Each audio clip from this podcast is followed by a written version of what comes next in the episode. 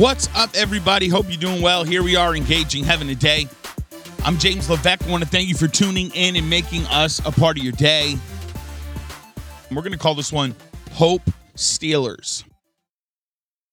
You know, one of the most unpopular things that I've said to people, and I, I, I and it's crazy to me because I don't know why. It, it's got to be up there. But when I start telling you to like rid yourself of toxic people and shed yourself of you know the people that are pulling you down people get very upset. Uh the reality is not everybody you lose is a loss. People get upset about that. I love people and i i like i'm just one of those guys personalities that i just love having people around all the time. I love people. I love hanging out. I love celebrating. I love you know i'm just always around people but you, you you've got to be careful and selective who that is around you because the bottom line is the Bible says that the blind lead the blind and the both will fall into a ditch. I want to talk to you about endless hope. I think we will tomorrow.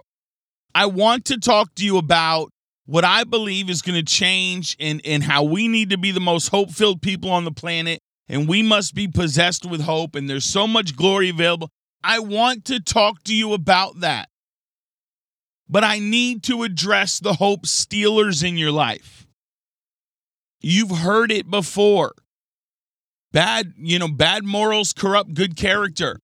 The Bible says these things.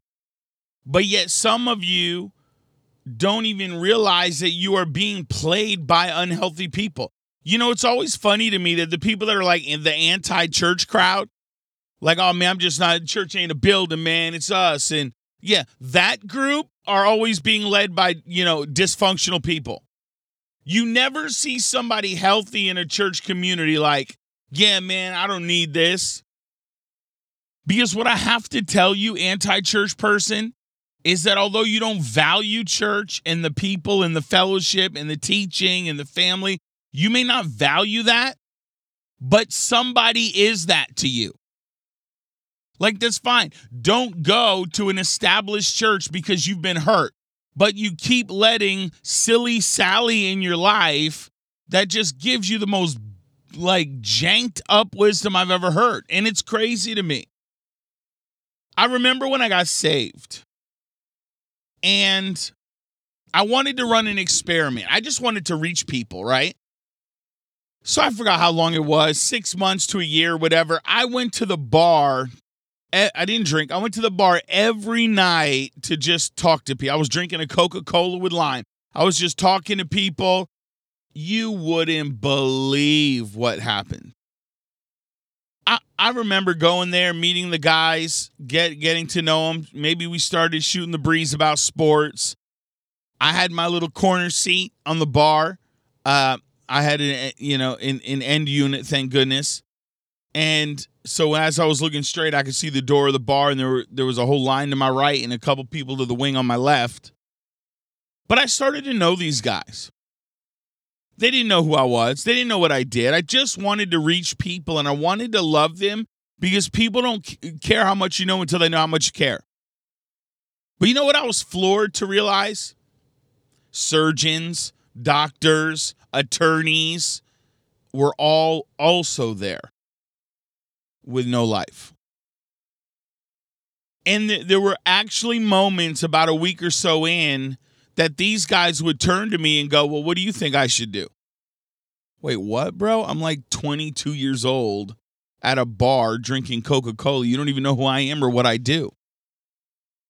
And they, I mean, this guy literally, this doctor of, I mean, he was like a major doctor in the area, looks at me, tells me he's cheating on his wife, and he's like, What do you think I should do?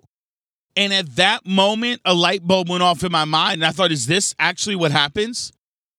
Is that what goes on in the world that you go 10 years of medical school? You give your life to be a prestigious surgeon, you ruin your marriage, and you're looking at some 20 year old kid at a bar drinking Coke that you never met asking for wisdom?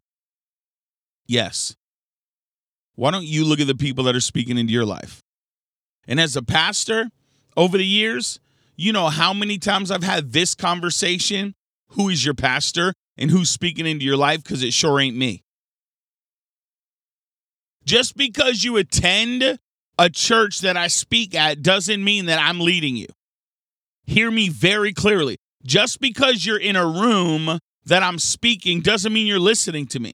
Because I've looked at so many people over the years and been like, yo, who are you and what are you doing? Because you've not listened to anything that I've said from the Lord. So everybody's following somebody. So, what you need to do, doctor, what you need to do, Christian, is make sure that when you're really looking for advice in life, you're not looking to the guy next to you trying to figure out what to do with your life. That's why the healthy community of a church is so strong because it saves you from like falling off a cliff emotionally and spiritually. It makes you connected and accountable. It's hard to be crazy when there's healthy people around you because they're like, yo, that's crazy. Right? Thank God for wives, right? You're not going to the house looking like that. Thank God for husbands right?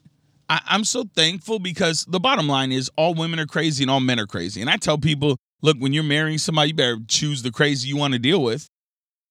But the reality is, we're wired differently, men and women. It's amazing. We're gifted perfectly for each other. But the bottom line is this some of these ladies just need a guy next to them to go, yeah, don't don't ever say that again.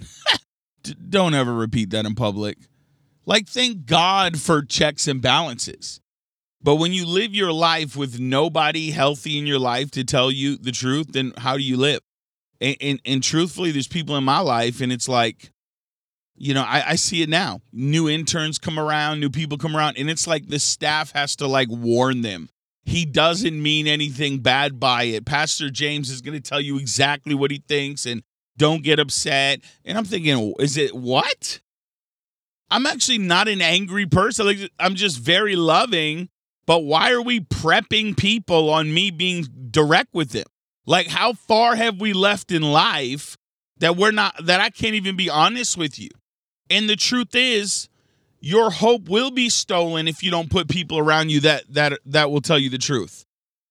Who in your life will look at you and say, "Here's how I really feel." So, here's what I need you to do. Number 1, I need you to take assessment on the toxic people in your life. Number 2, I want you to look at the amount of people in your life. I'm talking about like your friend circle, your everyday connection. Are those people tomorrow people or are they all yesterday people? Think about that question. Are the people in your life all yesterday or are they tomorrow people? Are there people in your life that you're linked with that you're going into a new season with? Meaning, uh, I'm starting a new venture in business. Do I have business, you know, uh, you know, spirit-filled business people with me? I'm starting this. I'm learning this because so many people today, you know, we have got to realize that if you want to bring change in your life, it's going to take work. We live, it's weird, man. We live in a day where we would rather raise money than make money, right? this whole world is go fund me this, awareness that. And I believe all these causes are legit and true. But as a whole, if all we're doing is trying to raise money and not make it and work hard, what are we doing? You're not, one day, there's not going to be a knock on your door and a whole group of healthy Christian friends are going to be standing there going, Hey, it's us. You ready for a new, se- a new season? That doesn't exist. Many times it comes in the form of, you know what? We just kind of grew apart one thing I need to tell you today, and I've said it before, and you could tattoo it on yourself when values change, relationships change. When values change, relationships change. Gotta realize this. And when you do, I think you'll begin to see look, the, there are people in your life, I have them, covenant people that are with you for the long haul. I have them. But then there are people that are there for seasons. Maybe they're scaffolding to help you build something in your life. They're all healthy. But don't hold on to people and don't hold on to mindsets because the next thing connected to that, which we don't have time for, is the fear of people. And many of you can't make decisions because you're scared of people. You can't make moves in your life because you're scared of people. And how can we move on if we're not being honest with ourselves? Because these are roadblocks to revival in my heart. These are things that I believe for you and me that we've got to remove so we can be who we're called to be. That's it for today. Join us tomorrow, and uh, Endless Hope is on the way. We love you. Thank you for rocking with Engaging Heaven today. About.